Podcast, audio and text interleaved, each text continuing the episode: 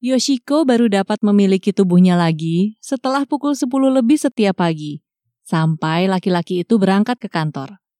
Biasanya, setelah itu ia mengurung diri di ruang studi, sebuah ruang bergaya barat yang ia pakai berdua dengan suaminya.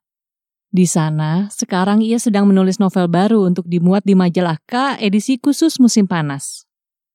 Yoshiko adalah seorang perempuan penulis yang cantik, yang namanya tak kalah masyur dari suaminya, seorang pejabat sekretariat Kementerian Luar Negeri. Setiap hari, tukang pos datang ke kediaman mereka membawa surat tak dikenal dari para penggemar. Pagi ini pun demikian. Begitu duduk di depan meja ruang studi, pertama-tama ia harus membaca sekilas surat-surat tak dikenal itu sebelum mulai bekerja. Seolah demikian hakikatnya surat menggemar, surat-surat itu penuh dengan kalimat membosankan. Namun, karena ia perempuan baik hati, ia menetapkan hati untuk membaca semua surat yang ditujukan kepadanya dari awal sampai akhir, surat macam apa pun itu. Ia mulai membaca dari surat yang ia anggap lebih mudah. Dua amplop surat, selembar kartu pos, sampai akhirnya tersisa satu berkas menyerupai naskah. Ia sering menerima naskah tanpa pemberitahuan dahulu, dan kebanyakan naskah yang ia terima bertele-tele serta amat membosankan. Tetapi, ia berpikir untuk memeriksa judulnya dulu saja. Ia pun membuka amplop itu, mengeluarkan sebundel kertas untuk ia baca. Sesuai dugaan Yoshiko, berkas itu memang sebuah naskah. Namun, entah mengapa naskah itu tak berjudul atau bernama, dan dibuka dengan sapaan Nyonya. Ah, barangkali ini surat, pikir Yoshiko Matanya menelusuri lembaran itu. Dua baris, tiga baris, dan pada suatu baris, ia mulai merasakan sebuah firasat ganjil bercampur kengerian aneh.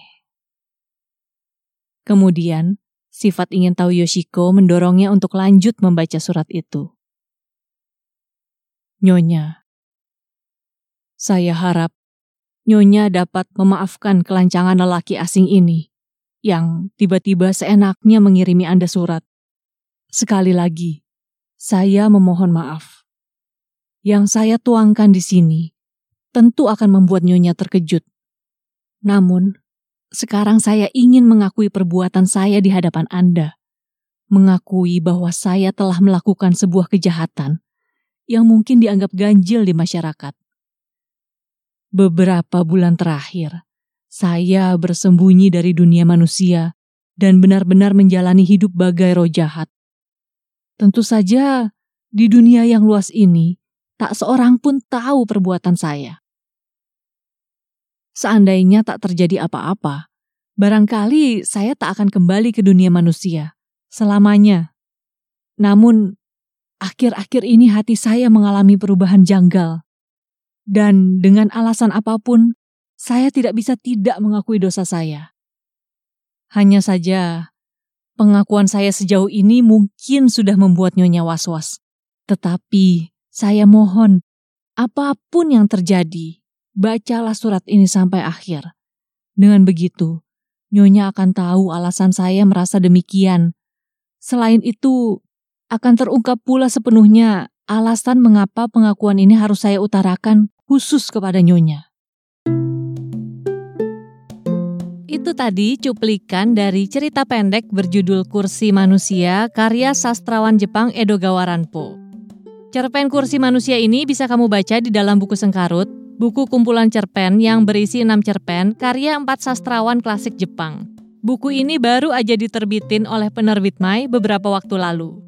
Kalau kamu pengen beli buku Sengkarut, kamu bisa dapetin diskon 10% dan tambahan diskon lagi 5%. Juga ada bonus pin nih, pakai kode voucher ALLBSKARU di akun Shopee All Bookstore. All-nya burung hantu ya, jadi tulisannya akun Shopee-nya itu OWLBOOKSTOR, kode vouchernya OWLBSKARU. Paket promo diskon buku dan pin ini berlaku sampai tanggal 25 Januari 2021. Jadi, jangan sampai kelewatan tanggalnya. Paket ini merupakan kolaborasi antara Podcast Main Mata dan Podcast Buku Kutu dengan penerbit Mai dan All Bookstore, didukung oleh jaringan Potluck. Kalau kamu beli buku Sengkarut pakai kode voucher ini, berarti kamu sudah mendukung keberlangsungan Podcast Main Mata dan Podcast Buku Kutu. Terima kasih.